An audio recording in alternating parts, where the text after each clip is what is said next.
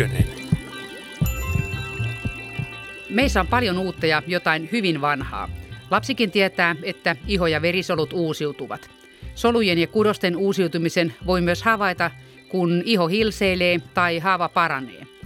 Vertakin voi luovuttaa muina henkilöinä, kun uutta verta, siis uusia verisoluja, syntyy koko ajan. Toisaalta meissä on jäljellä myös ikivanhoja jäänteitä muinaisilta hirmuliskojen ajoilta. Muinaisliskoilla oli käyttöä silmän vilkkuluomelle ja monilla nisäkkäillä on edelleen käyttöä karvan kohottajalihaksille ja häntäluulle. Mutta mistä syystä ne ovat roikkuneet meillä mukana evoluution edetessä nykyaikaan asti? Mitä virkaa niillä on ihmisen elämässä vai onko niillä mitään virkaa? Sitä selvitellään Tiede Ykkösessä paleobiologian dosentti Suvi Virantakovasen kanssa. Minä olen Leena Mattila ja tapasin Suvi Virantakovasen hänen työpaikallaan opetusmateriaalien eli luurankojen ja sisäelinten välissä. Kurssisalin pöydällä oli myös koottava torso, josta voi irrotella ja opetella sisäelimiä. Purkamalla maksan ja suolet pois saa esiin myös selän puolella olevia elimiä, jotka muuten jäisivät peittoon toisten taakse. Ja lopuksi kaikki takaisin paikoilleen. Evoluutiobiologi Suvi Virantakovanen, opetat lääkäreille ihmisen anatomia ja tutkit muun muassa ilveksen funktionaalista morfologiaa, eli sen kropan toiminnallista muotoutumista, siis muuttumista evoluutiossa elinolojen mukaan. Siispä tiedät varmaan kertoa, että mikä meissä ihmisissä on sitten alkuperäistä kudosta, sellaista, mikä kun se kerran muodostuu, niin se pysyy samana hautaan saakka. Onko meissä mitään sellaista originaalista vai muotoudutaanko me koko ajan uudelleen?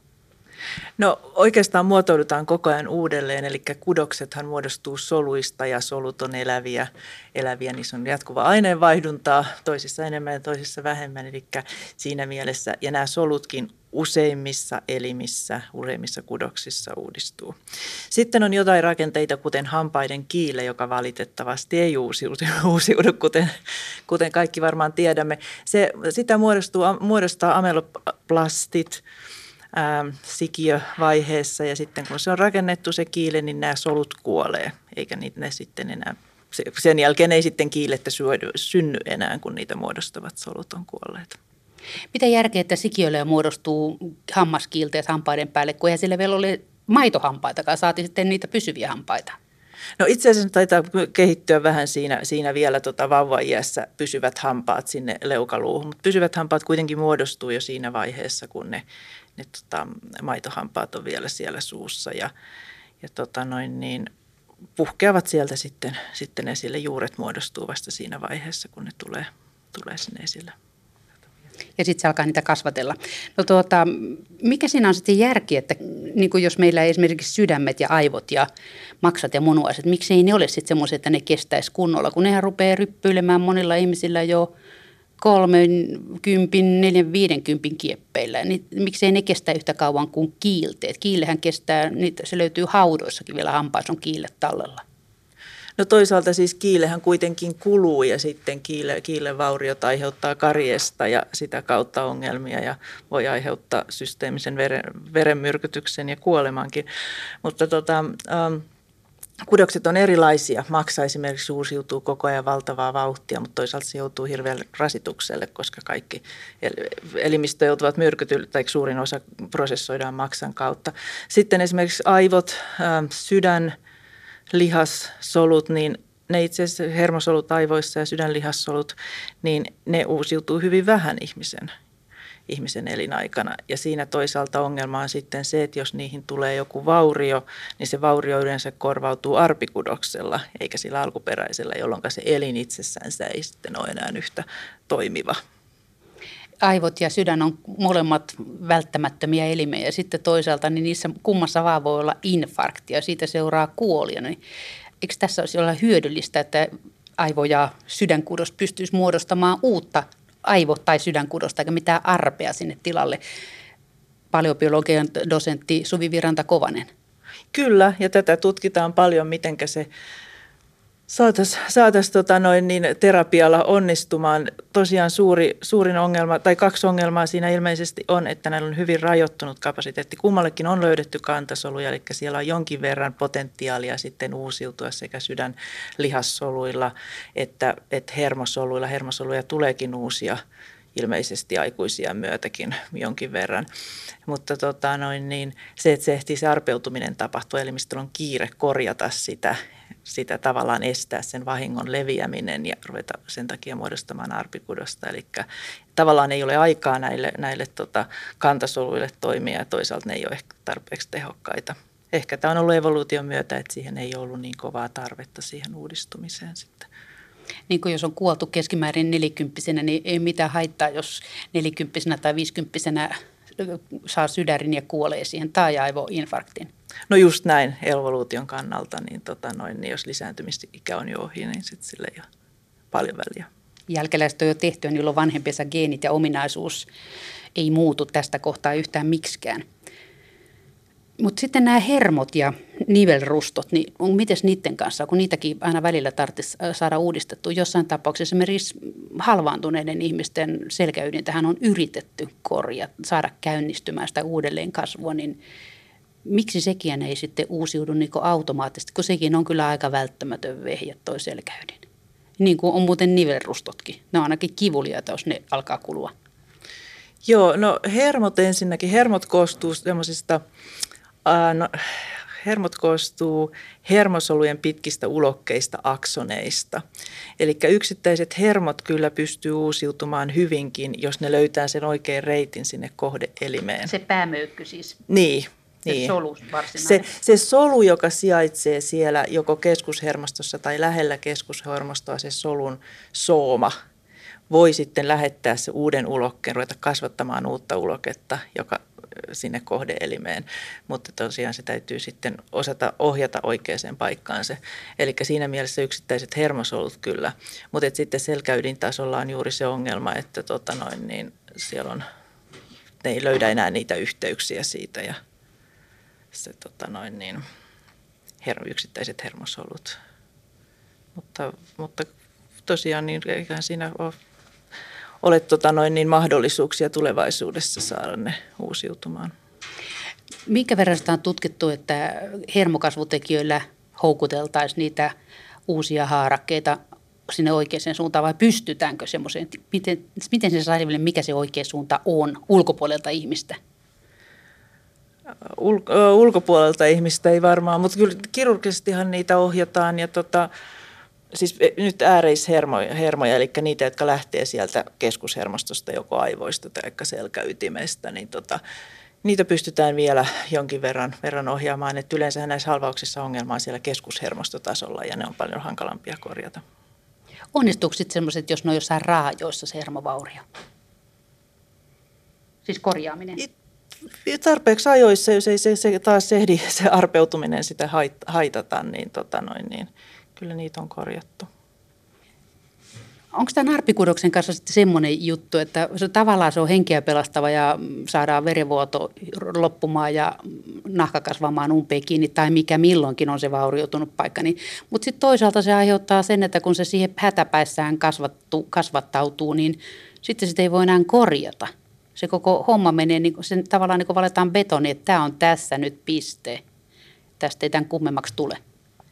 Joo, varmaan ehkä tulevaisuudessa, jos, jos pystytään niin kuin sitten sit saamaan niitä juuri oikeita soluja sinne, sen, sen tota noin niin, ja, jotka tuottaa oikeita soluväliainetta ja, ja tota, mahdollista se olisi, mutta tosiaan ei ehkä ymmärretä vielä täysin, että miten niitä ohjattaisiin sinne. Ja No, kaikki nivelethän on liikkuvia paikkoja ja sitten varsinkin jalkojen nivelissä siinä on vielä ihmisen paino päällä ja sitten niissä nivelissä on ne nivelrustot, joiden pitäisi niin kuin vähän niin kuin liukastuttaa sitä saranakohtaa siinä tai palloniveltä yhtä lailla, niin miksi niissä sitten on tämmöinen puutos, että siihen ei kasva uutta rustoa sitä mukaan kuin vanha kuluu, koska nehän on liikkuvia osia ja nehän kuluu aina, oli ihminen tai kone. Joo, toi on hyvä kysymys. Nehän on siellä luitten päässä nivelrustot ja ne on hyvin huonosti verisuonitettu, että sen takia ne ei käytännössä uusi, uusiudu, uusiudu ollenkaan. Ja tota, siellähän on myös nivelneste, joka liukastaa sitä. Ja ehkä ongelma siinä on, että se nivelneste sitten ärsyttää luuta, joka on paljastunut siinä vaiheessa, kun se nivelrusto sieltä kuluu ja sitten se luu ikään kuin tulehtuu ja reagoi siihen ja sitten syntyy tätä nivelrikkoa. Ja tota, se en tiedä, miksei se, siinä voisi olla verisuonitusta. Se ei olisi ehkä niin joustava sitten, nyt, sitten sit, jos siellä olisi verisuonet. No mitä järkeä siinä on, että ihmisillä on semmoinen nivelneste siellä polvessa tai missä hyvänsä nivelessä, että se ärsyttää sitä luuta. Luulisi, että ihminen nyt olisi rakentunut niin, että se ei itse itseään ärsytä ja aiheuta jotain ärsytyksestä johtuvia tulehduksia, näitä sterilejä tulehduksia? Tämä voi myös olla evoluutiobiologista ajateltuna, että, että se on kestänyt se nivelrusto sen eliniän, kun pitää, pitää eli sen 40 vuotta ihmisikää ja sitten tota noin, niin, ei ole enää ollut niin väliä. Että se on tehty optimaaliseksi siihen lisääntymisikään asti kestämään. Onko sitten niin, että ne nivelrustot kestää sinne 40 asti, kun ne on sinne asti tarkoitettu kestämään ja sitten tuli se sapelihammaskissa ja söi sen muinaisihmisen? No itse asiassa ei, ei. Ja kyllä me tiedetään paleontologisesti aineistosta, että näitä on ollut nivelkulumia. Kulumia löytyy sieltä. Se voi tulla urheiluvamman tai jonkun toisen vamman seurauksena alkaa perustot hajota ja tulla, tulla niveltulehdusta ja kulumaa jo hyvin nuorenakin. Mutta tosiaan niin se kehittyy sitten se prosessi niin, että ne luunpäät hankautuu toisiansa vastaan ja niin sanotusti ebonisoituu.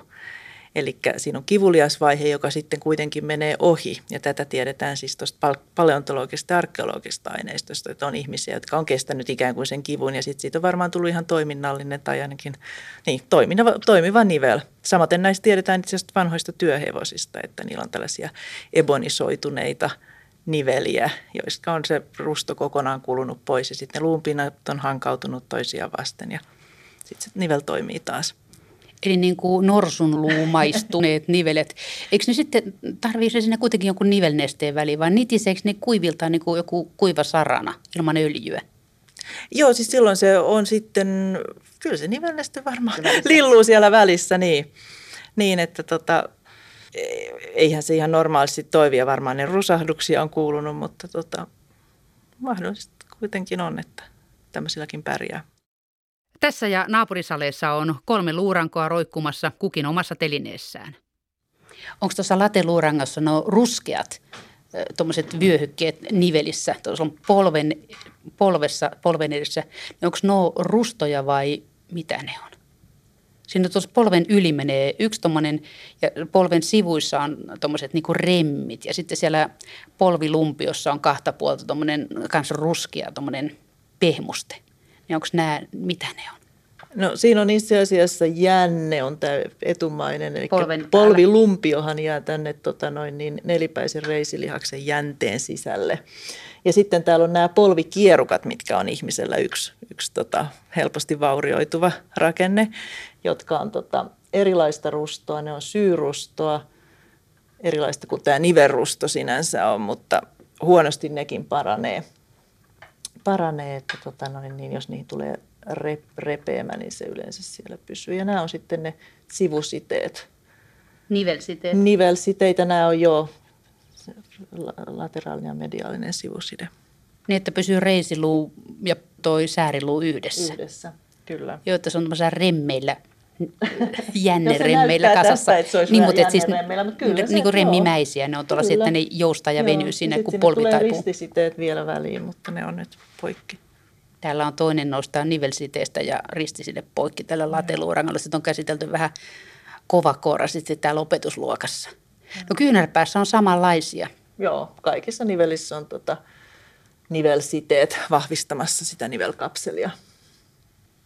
Onko nuo nivelsiteet sitten semmoisia hyvin korjautuvia materiaaleja tai tämmöisiä, että ne kestää sitten sen 40 vuotta, mikä oli se alkuperäinen suunniteltu elinikä, että on ehtinyt saada jälkeläiset ja kasvattaa ne hengissä lisääntymisikään? No niistä yleensä tota, sama juttu tulee arpikudosta siihen, siihen jos ne repee, mutta tota, niiden kanssa pärjää paremmin sitten, jos on tällaisia pieniä repeämiä niissä. Että ei yleensä ole niin invalidisoivia. Yksi sellainen, niin kuin tuossa lateluurangossakin, jos se olisi oikein, niin sitä voitaisiin nähdä se, että luut jää sen jälkeen, kun muu on mm. lahonnut pois. Niin kuinka alkuperäisiä luita me sitten, jos nyt on tämmöinen varttuneeseen ikään ehtinyt naisihminen, niin kuinka paljon mun luista on semmoisia, mitkä mulla oli kaksikymppisenä, kun mä olin saman pituinen ja muutenkin suunnilleen saman kokoinen. Niin miten luut on ennallaan pysyneet? Luuhan on hirveän dynaaminen kudos, eli sehän uudistuu koko ajan. Sen takia pitää liikkua, että se uusiutumistapahtuma jatkuu. Siellä on osteoklasteja, jotka syö sitä luuta ja osteoplasteja, jotka rakentaa koko ajan uutta luuta. Eli siitä ei sitten niitä vanhoja luusoluja ole. Luusolun elämä lähtee sieltä sieltä luun pinnalta ja sitten ne porautuu sinne sisälle ja niistä tulee kypsiä luusoluja, jotka sitten muodostaa sitä luuta ja sitten ne pikkuhiljaa kuolee sinne ja sitten ne porataan pois. Että, että luu ei ole, vaikka se, siinä on paljon hydroksiapatiittia ja sen takia tuntuu, että se on, se on hyvin mineralisoitunut kudos. Että siinä mielessä se, se tuntuu, että se olisi tämmöinen pysyvä, mutta todellisuudessa niin sitä koko ajan uusitaan mikä siinä on järki, että tota, siis, se on niin tavallaan energian tulosta. Kuluttaa se elimistön voimavaroja, että luuta toisaalta puretaan, toisaalta rakennetaan niin jotain hölmöläisten päiväpeittoa tai peittoa. No sehän toimii, lu, lu, luustohan myös toimii mineraalivarastona, se on paljon muitakin tehtäviä, eli sieltä pystytään vapauttamaan sitten, sitten kalkkia tarvittaessa. Mutta tota, ähm, sen, sen täytyy mukautua aina siihen kuhunkin, kuhunkin tarpeeseen. Eli jos, jos rupeat, rupeat pelaamaan yhtäkkiä tennistä, niin sun oikea olka, olkavarren lihaksisto kehittyy, niin sen luu, luu vastaavasti kasvaa siinä. Eli se luusta tulee paksumpi, paksumpi että se kestää niitä vastaan otettavia rasituksia. Niin, että se tavallaan on niin kuin se, kun sä tutkit sitä Ilveksen funktionaalista morfologiaa, niin se on funktionaalista morfologiaa, että se tenniksen pelaajan lyöntikäsi, sen luutkin vahvenee. Että lihakset, senhän näkee päällekin, mutta ne luut siellä sisällä myös vahvenee, jotta ne pärjää siinä pelissä katkeamatta. Joo, tätä tapahtuu siis ihan niin kuin yksilön sisällä muuttuu, muuttuu luun, luun vahvuus ja sitten tietysti evolutiivisella tasolla niin tota, luitten rakennepiirteet voi muuttua, mutta tosiaan niin yksilölläkin. Ja sen takia on tärkeää, tärkeää että vanhatkin ihmiset liikkuu, että ne luut pysyy vahvoina. Käykö siinä niin, että kun ne luut koko ajan niitä toisaalta syödään sisäisesti ja sitten tuotetaan uusia sisäisesti, niin jos ei liiku, niin sitten se syömiskoneisto kuitenkin toimii, mutta se uudelleenkasvatuskoneisto ei toimikaan niin hyvin? Joo, just näin. Se näkyy astronauteilla, jotka tulee avaruudesta, että kun siellä ei ollut painovoimaa, mitä vastaan niin työstää niitä lihaksiansa, niin heillähän on luut, luut absorboitunut aika paljon, että täytyy sitten ruveta vahvistamaan niitä. Kuinka äkkiä se luu menee niin semmoiseksi haperoksi? Uh, Päivissä, viikoissa, kuukausissa? Kuukausissa, kuukausissa, joo. Ne avaruuslennon aikana ehti jo kehittää niin. osteoporoosin. Joo, kyllä, kyllä. Sitten kun jotkut jutut, niin kuin esimerkiksi ne hampaiden kasvamiset ja pituuskasvut ja muut tämmöiset, niin ne kun pysähtyy jossain vaiheessa, niin kuin koko ajan meillä niin kuin luut uudistuu, lihakset uudistuu, makset ja muut munuaiset uudistuu hissun kissun, niin tuota, sitten kuitenkin joissain se uusiutuminen ja kasvaminen pysähtyy niin kuin hampaassa ja pituuskasvussa, niin mikä sen sitten lopettaa? Ja miksi näissä muissa ei tule sellaista stopparia, että onko se joku jakautumiskertojen määrä vai mikä siinä on? Siellä on aika monimutkaiset geneettisesti säädellyt molekyläriset mekanismit, jotka vaikuttaa pituuskasvu. Ihmisen pituuskasvuhan riippuu siitä, kuinka pitkät ne luut on. Et pitkät luut ja selkärangan luut. Mutta se loppuu jossain ja se sitten kasvu. niissä on tota noin, niin kaikissa pitkissä luissa kaksi tällaista kasvulevyä, jotka on rustoisia. Luitten päissä, molemmissa päissä. Tämmöinen röhelöinen. Röhelöinen, joka niin sanottu epifyysilevy jonka kautta se kasvu tapahtuu. Se on rustoinen ja sieltä syntyy koko ajan uusia, uusia tota, uutta, ensin rustosoluja ja sitten luusoluja, jotka pidentää sitä luuta, kasvattaa sitä luuta. Ja sitten kun tämä, nämä kasvulevyt tästä umpeutuu, niin sen jälkeen se ei pysty enää kasvamaan pituutta se luu. Eli noin siellä pitkien luiden päässä paksut mollukat, niin ne on ne pituuskasvua tuottavat pötikät? Joo, siis tämä, tämä epifyysilevy on tässä ikään kuin näiden nivelpintojen ja sitten tämän luun varren eli diafyysin välissä. välissä ja se kasvaa sitten siitä, siitä se varsipituutta sen, sen tota, levyn kautta. Kun luut on kuitenkin kovia ja pitkiä, pötköjä monet luut, niin ne voi mennä poikki tai murtua, niin miten se luusiin toimii siinä kohtaa, kun sen pitää saada itsensä uudestaan liittymään yhdeksi kokonaiseksi? Evoluutiobiologi Suvi Virantakovanen? Se, se toimii siten, että aina kun tulee joku vauriokeho, niin siihen tulee ensin se tulehdusreaktio, paikalle tulee tulehdussoluja ja siihen, siihen vaativat, vaadittavat mekanismit käynnistyy. Ja se ensin rakentaa siihen sellaisen tilapäisen osittain rustosta ja osittain tuosta sidekudoksesta tehtävän semmoisen niin sanotun kalluksen – mötikän, joka, joka yhdistää sitten ne luun, luun päät toisiinsa. Niin ja liima ne li, No vähän joo, tukee ne siihen, siihen ja sitten sen jälkeen siihen rupeaa muodostumaan sitten osteoplastit rakentaa siihen taas uutta luukudosta. Kuinka hyvin se tuommoinen yhteen uudelleen kasvanut luu sitten vastaa alkuperäistä luuta, että onko se jollain lailla heikompaa vai kestääkö se siinä, missä se muukin luu, onko se ihan samanlaista kuin luu, mikä luu? Joo, luussa on kyllä se etu, että siitä tulee ihan yhtä, yhtä hyvää luuta. Perustuen, jos siihen luu kuitenkin koko ajan uudistuu, niin se uudistuu samalla lailla. Että siis kun se on parantunut, niin kyllä se kestää. Että sillä ei ole mitään uutuutta siinä, että se uusi itseään, että se ei jätä sinne mitään pysyviä arpikudoksia, mikä olisi huonoa, heikkoa luuta. Niin, siihen usein jää morfologialtaan vähän eri, erilainen, erilainen rakenne, mutta tota, periaatteessa luukudos muut kyllä on ihan sitten sitä samaa. Noista luista tuli mieleen taas se hammaskiille, kun hampa, hammasluun suojana on se hammaskiille, niin mikä idea siinä on, että se on ihmisessä oleva kovin aine, että hampaat kestää paremmin kuin tuota vaikka nyt riisiluut, jolla on se koko, tai sääriluut ja polvinivelet, joilla on koko kroppan paino päällä. Et ilman hampaat pystyy elämään, mutta ilman jalkoja olisi aika vaikeaa. Tai ilman maksaa munuaisia sydäntä.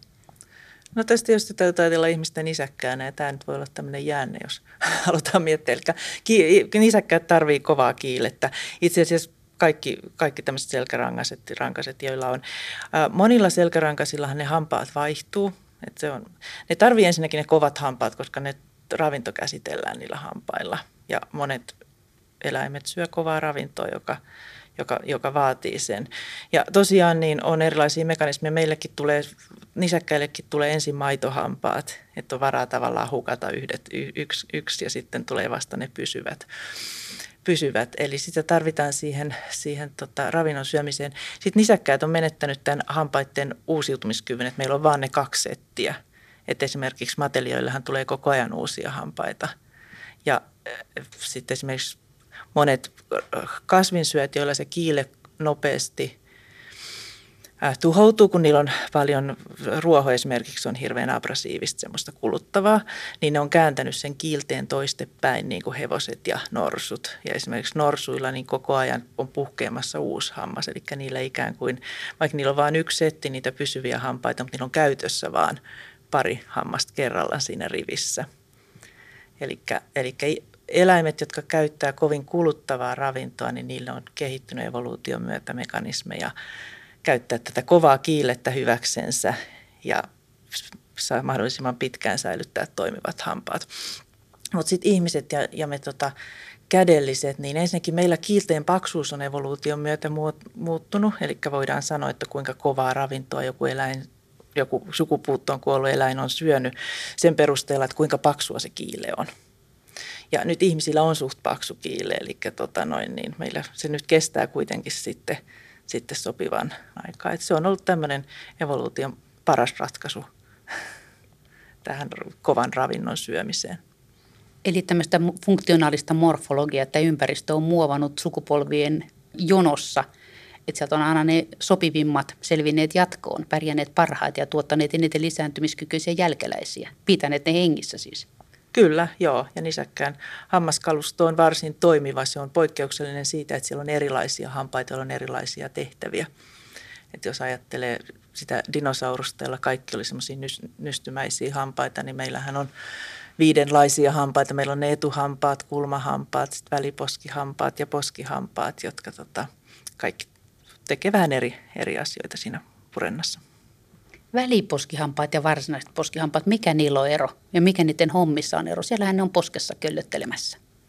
No me ollaan itse asiassa sen verran, sen verran tota noin niin muututtukin siitä, että meillä ne on aika lailla samoja.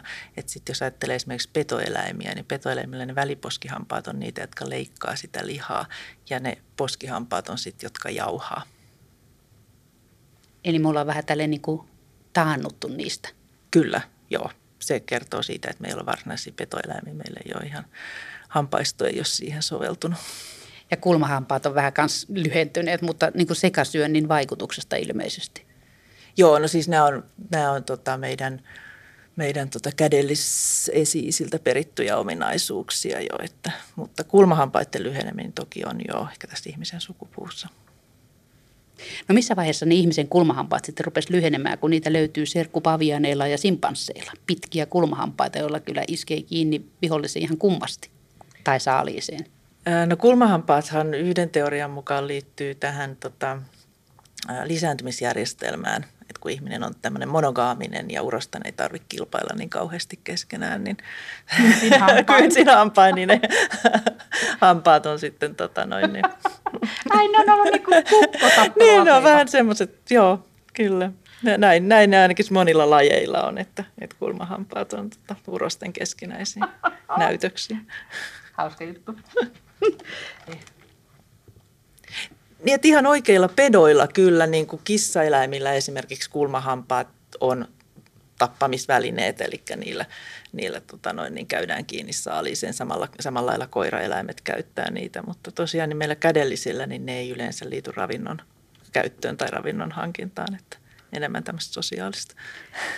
Tai epäsosiaalista miehet tappelee revireistä ja naisista. No niin.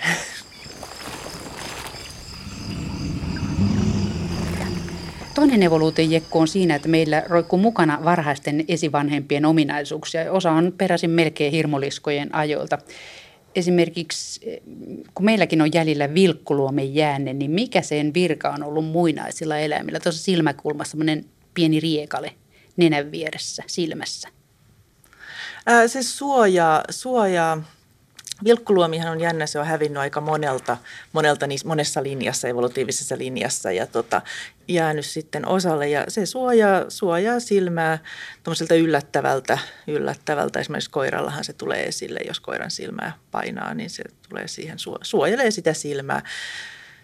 Se, että miksi meillä ei sitten sitä enää ole, niin on, on vaikeampi kysymys, että tota, mikä sen korvaa, en tiedä.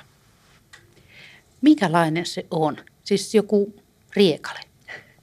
Siis ihmisellähän se on se pieni riekalle, mikä on tuolla silmän sisäkulmassa, näkyy semmoisena, mutta et sille ei ole mitään toiminnallista merkitystä. Mutta sitten sitten tota noin, niin muilla nisäkkäillä se on, on sellainen ylimääräinen luomi, joka tulee silloin, kun se silmä on tulehtunut. Se voi tulla siihen päälle. Joku voi muistaa, että kissalle on tullut semmoinen niin kalvo siihen silmän päälle silloin, kun on kissa, silmätulehdus tai jotain muuta ongelmaa. Ja sitten se tulee hetkellisesti esimerkiksi tosiaan, jos eläin pelästyy jotain tai, tai tota, joku roska menossa silmään, silmään tyylisesti. Sitten matelioilla se saattaa olla niin kuin enemmänkin siinä koko ajan suojana, tavallaan silmää suojaamassa. Alun perin se on ollut vedessä, vedessä suojana. Niin, että on risut ja kaislajuuret raapineet silmiä. Mm, just niin. Mutta tota, kuinka läpinäkyvä se sitten on, jos se voi olla siinä silmän päällä? Niin ja sitten se on niin kuin jossain toiminnassa se eläin, ettei se nyt ole kotona uunin lämmössä, uunin kupeessa lämmittelemässä, vaan sehän voi olla missä vaan liikkumassa maailmassa ja luonnossa. Paljon biologian dosentti Suvi Viranta Kovanen. Niitä on erilaisia, eli kyllä vilkkuluomen läpi näkee sitten ihan, ihan hyvin ne eläimet, joilla se on semmoinen toiminnallinen siinä, että silmästä on aika lailla erilaisia variaatioita. Onko se periytynyt ihan jostain muinaisista hirmoliskoista asti? Eikö niilläkin ollut semmoinen, kun ne kerran oli matelioita? Varmaan oli ei ihan voida tietysti, ei ole fossiloitunut yhtään vilkkuluomea, mutta todennäköisesti se on ihan sieltä yhteistä kaikkien, joo. Mitä ainetta se on? Se nahkaa, jos sitä läpi näkyy? Ei, kyllä se on tota noin niin, epiteeliä varmaan. No ihmisen häntä on kuitenkin jäänyt johonkin tuonne vuosi satojen, tuhansien vai miljoonien varrelle, mutta häntä meillä on edelleen mukana, että onko sille jotain onko sillä jotain muuta merkitystä kuin se, että sen päälle kun tipahtaa komeasti, niin se murtuu? Suvi Virantakovanen, onko meillä mitään hyötykäyttöä häntäluulle? Onko se pelkkä riesa, turhake? No häntäluitten luitten välistä tulee vielä hermoja, eli hermoja, jotka sitten lantion pohjalihasta lihaksia hermottaa. Eli se on tavallaan, se on nyt niiden, ohjaa niitä hermoja selkäydin hermojen, hermojen kulkemista sieltä, että se on, sen takia se ei varmaan hävinnyt meiltä kokonaan varsinaisestihan se ei mitään tue siinä. Mutta atavistisinahan häntä voi vielä ihmiselle joskus ilmestyä. Eli on, on lapsia, jotka syntyy semmoisen pienen hännän kanssa. Vaikka tämä häntä on pitkän aikaa sitten tosiaan, niin kuin sanoit, niin hävinnyt millään ihmisapinoilla ei ole, ei ole häntää enää, että, että se on, se on tota, menetetty jo varhain. Tiedetäänkö sitä, että missä vaiheessa se, vaikka ne, kuitenkin ne kiipeilee nämä ihmisapinat, kiipeilee puissa hulluna, niin nehän vois, niillä voisi olla käyttö hännälle. Joo, niillä on vähän erilainen mekaniikka se, se tota puissa kiipeily. Ne ei tarvista häntää tasapainottamaan. Ilmeisesti jo Probitekuksella Egyptistä löydetyllä ihmisapinalla, fossiililla, joka on noin 15 miljoonaa vuotta, niin sillä saattoi olla se jo pois. Eli se on ollut hyvin, se on jo vain varhain sitten hävinnyt. Niin, että sillä on siis hermojen sijoituspaikkana tai ohjauspaikkana, sillä on jotain käyttöä, mutta sitten meillä on kumminkin tämmöisiä mm, hassuuksia kuin Turkki on karissu siis enimmäkseen karissu. Kyllähän jotkut on karvasempia kuin toiset, mutta ei sitä varsinaista turkkia enää ole. Mutta meillä on karvan kohottaja lihaksia. Siis mi- miten ne on voinut säilyä, kun ei ole niitä karvojakaan kunnolla? No kyllä meillä periaatteessa karvoja on, ne on vaan niin kovin hentosia, että me ei nähdä niitä. Eli kyllä meillä on vielä karvat ja karvan kohottajalihakset ja jos me pelästytään tai on kylmä, niin ne karvan kohottajalihakset toimii niin, että ne, ne tota, kohottaa, kohottaa niitä meidän hentosia karvoja. No niin mitä, eihän ne lämmitä mitään, että miten ne karvat, karvat olisi kannattanut sitten säästää, kun kerran ne lihakset, jotka sitten lämmittäisi, nostaisi karvat pystyyn. Joo, joo sinänsä toi on, että, että, että et minkä takia sitten me on meritetty Turkki, kun meillä on kuitenkin ne karvankohottajalihakset jäljellä, että olisi se hyödyllistä olisi karvat siinä jatkona, niin että sitten kun pörhistelee Turkkia, niin olisi jotain lämmikettä, lisälämmikettä siinä, kun ne lihakset kuitenkin vähän niin kuin tyhjän panttina. Joo, se on kantasoluvarasto ainakin se, se karvankohottajalihaksen juuri tuppi, että sieltä tulee niitä ihonsoluja, mitä ihohan uusiutuu koko ajan paljon, niin, niin tota, niitä tarvitaan, että – silloin sinänsä rooli, rooli meillä vielä. Ihmisen ihohan on muuten mielenkiintoinen, että siinä on niin paljon rasvakerrosta ja sitten toisaalta on hävinnyt se lihaskerros, mikä monilla on ihossansa lihas, nisäkkäille tyypillisesti siellä on sit niitä, niitä tota, lihaksia, joita pystyy värisyttelemään. Meiltä puuttuu ne ja meillä on rasvaa tilalla. Mutta kyllähän kylmässä ihmiset värisee. Mikäs värinä se sitten on? Se on sitten, me vääristään niin isoilla lihaksillamme luurankolihaksilla, mutta ei me pystytä niin kuin yksittäistä osaa ihostamme värisyttämään, paitsi kasvojen alueella ja kaulassa. Onko se ihonalaislihasten värisyttelystä sama kuin esimerkiksi koira pöri, mm, roiski ne vedet, kun se kastuu, niin se pörräyttää kaikki vedet, kuravedet ympäri huushollia turkistaan?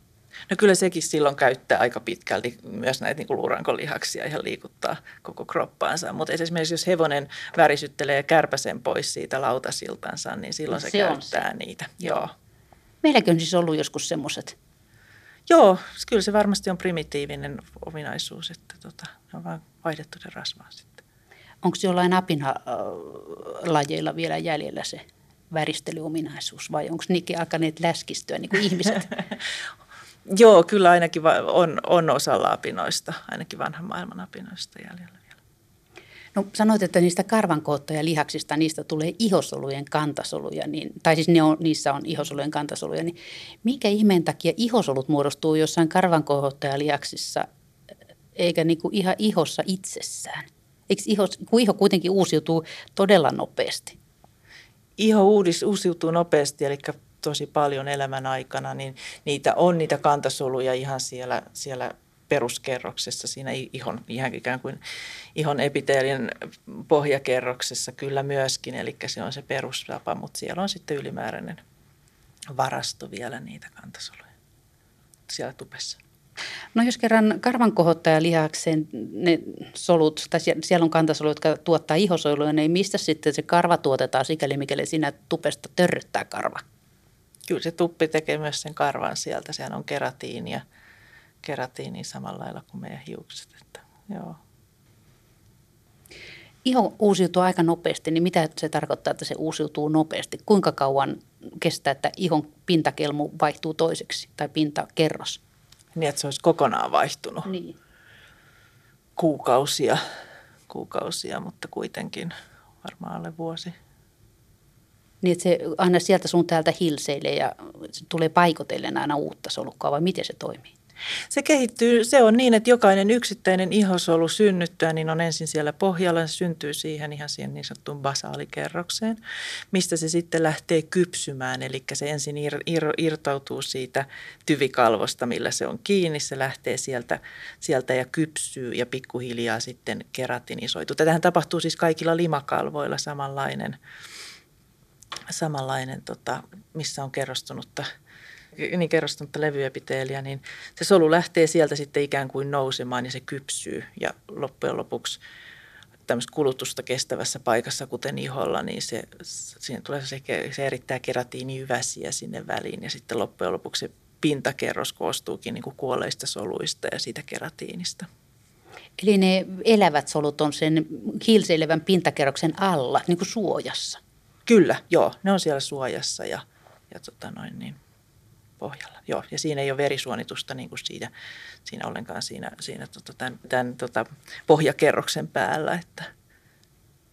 Onko ne ihosolut sitten ne elävät tuoreet, ne onko ne niin kuin vereslihan päällä vai? Joo, on. Et siinä Näin on niin ensin se veres, Suomen... veresnah, nahka, veresliha Joo. tulee ensin ja sitten on tosiaan sitten tämä epiteelikerros. Niin. No, niillä ihosolullahan on myös se ongelma, että kun ne hätäpäissä rupeaa pistämään jotain haavaa umpeen, niin nehän kehittää siihen arpikudosta, vai kuka sen arven sinne kehittää, ne karvat solujen, karvan kohottajalihaksetko sen tekee? No ei oikeastaan. Sinne tota, tulee sitten, jos tulee ihan haava, niin silloinhan se menee sinne veresnahkaan asti ja sieltä, sieltä tulee sitten fibroplasteja, jotka tuottaa siihen nopeasti kollageenia siihen, siihen ja tekee sen, sen arven ikään kuin. Ja sitten tosiaan ongelma on se, että se tyvikalvo on mennyt rikki ja ne ei pääse ne ihon omat solut sitten enää muodostaa semmoista yhtenäistä yhtenäistä solu, jono, solu, solu, soluverkkoa siihen, vaan siihen jää sitten tämmöinen tämmöinen tota kollageenissa muodostunut. Onko arvet sitten ikuisia? Osa, kyllä vähän korjautuu e- elämän myötä, mutta suurin osa arveista on aika ikuisia kai. Kollageeneihän kaupataan kosmetiikkapurkeissa. Hyödyttäisikö paljon vetäisi se jotain kollageenivoidetta siihen haavan päälle, kun se aika, alkaa yrittämään jotain umpien kasvua? No vaikea sanoa. Ongelmahan siinä nyt on siinä, että se tyvikalvo on rikki ja se pitäisi, ja siinä ei, ei, ei kollageenit auta, että se olisi kasvutekijöitä sitten, jotka, jotka sieltä vaikuttaisi. Että, että, että kollageeni on yleensä se arven muodostaja, muodostaja proteiini. Niitä on er, paljon erilaisia kollageeniproteiineja, jotka sitten tota, toimii eri lailla eri paikoissa. Lähes kaikissa kudoksissa on jonkinnäköistä kollageenia. Kummat muuten uusiutuu nopeammin? Ihon nämä, se pintakerrossolukko tai sitten limakalvot, kun limakalvotkin uusiutuu nopeasti? Limakalvot. Limakalvot uusiutuu nopeammin, koska ne on, ne on ohuempia, niin se ei sitä keratinisointiprosessia tavallaan.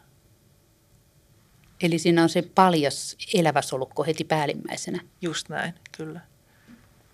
Verihän uusiutuu nopeasti onko siinä eroja, kun verissä on monen sortin sol, verisoluja, niin että mitä tahtia ne siellä kukin muuttuvat uusiksi yksilöiksi, soluyksilöiksi? Suvi Viranta-Kovanen. Joo, siis veressähän on punasoluja ja sitten valkosoluja. Valkosolut on näitä puolustusjärjestelmän soluja. soluja ja tota, punasolut, punasolut on, kestää viikkoja ehkä, niin ne tuhotaan sitten loppujen lopuksi pernassa ja sen jälkeen kun ne alkaa olla, olla tota, joo. Ja sitten punasoluja tulee luuytimestä ja samaten valkosolut, valkosolut kypsyy sitten osittain tarpeen vaatiessa silloin, kun on joku puolustustarve tulehdus päällä tai sitten koko ajan siellä on niitä kiertäviä valkosoluja veressä. Kuinka nopeasti sitten niitä valkosoluja tulee lisää, jos tarvii? Tunneissa, vuorokausissa, viikoissa? Tunneissa, tunneissa sitten, kun niitä ruvetaan sinne rekrytoimaan paikalle, paikalle että ne erikoistuisi. Eli kroppa osaa reagoida nopeasti ja tehdä uusia soluja nopeasti tarvittaessa, ainakin valkosoluja. Kyllä, siellä on sellainen tiedostusjärjestelmä, joka lähtee sitten käyntiin, että jos, jos on jossain tulehdus, niin sitten ruvetaan, ruvetaan tota noin niin, Siis tämmöinen opittu, opittu immuunipuolustus käynnistyy sitten, johon rokotus esimerkiksi perustuu. Niin Niin se rokotus niin kuin tavallaan antaa jonkun osviitan ihmiselle, keholle, että tuota, kun tämmöistä tulee vastaan siellä verisuonissa, niin sitten pitää, tai kudoksissa, niin sitten pitää äkkiä tehdä uusia valkosoluja, jotka hoitaa homman kotiin ja hävittää ne ärryttävät tekijät sieltä. Kyllä, juu, just näitä tietyn tyyppisiä tähän, tähän patogeeniin reagoivia valkosoluja. Jotka on viritetty sen rokotteen mukaisille taudinaiheuttajille. Kyllä. Hätähän me menetettiin joskus aikojen alussa, mutta sitten nämä korvan lihakset, nehän on joillain vielä tallella, vaikka ei ole mitenkään erityisen näyttävät korvat ihmisillä enää olemassa. Joo, korvaheiluttajalihakset kuuluu näihin, näihin tota miimisiin lihaksiin, mitä usein ajatellaan, että on ihmisille tyypillisiä, joiden avulla me pystytään ilmeillä osoittamaan, osoittamaan tar- tarkoitusperiämme ja tuommoisia äh, mieltämme. Mutta tota, niitähän on miimisiä lihaksia on kaikilla nisäkkäillä – nisäkkäille ja ne on läheisesti sitten yhteydessä näihin tuntokarvoihin, joita esimerkiksi kissalla on useita. Ja samaten sitten korvan heiluttajalihakset, niin tota, tietysti on useille nisäkkäille hyvin tärkeitäkin pystyä kääntämään se korva oikeaan suuntaan. Kun ne toimii niin kuin antennina. Ihmisen korvahan on aika huono antenni kaiken kaikkiaan. Se on tämmöinen, niin kuin nyt yleensä apinoilla muillakin, niin tota, mutta esimerkiksi hevonenhan kääntelee sitä korvaansa. korvaansa. Ja koirat monet. Ja, ja koirat, mm. joo, pystyy nostamaan korvaa vähän ylemmäs ja alemmas. Niin tota, ne on siitä jäänteet ja sitten ihmisellä vaan se hermotus ei oikein toimi niihin niin, että kovinkaan moni meistä enää hallitsisi niitä. Onko ne lihakset kaikilla, mutta osalla vaan hermotus? Meneekö se niin päin? Joo, joo. Tai niin, että se hermotus ei toimi, joo. Ne, kenellä ne korvan heiluttajalihakset niin tuota, ihmis, ne ihmiset, kenen toimii korvaheiluttaa lihaksi, niin onko se tahdonalasta vai käänteileekö niiden korvat ääntä kohti niin kuin automaattisesti? Ja sama on koirilla, onko se automaattista vai tahdonalaisesti, kun ne kääntelee korviaan? Ei, kyllä se on tahdonalasta, mutta siihen liittyy tietysti refleksi. Samalla lailla kuin meidän silmät automaattisesti kääntyy sivulle, jos kuuluu joku tai näkyy joku välähdys, välähdys tuolla takana. se on niin kuin, refleksin kautta toimii, mutta ne tahdonalaiset lihakset – säätää sitä. Eli me voidaan myös päättää kääntää silmiämme sivulle, niin yhtä lailla se koira voi päättää nostaa ne korvat. Mutta jos kuuluu jotain, niin se myös automaattisesti refleksinä nostaa niitä. Mutta ihmisen korvat ei heilu, jos kuuluu joku yllättävä ääni vierestä. ei, mun tietääkseni ei, näin ei toimi. Refleksikaari taitaa puuttua ihmiseltä.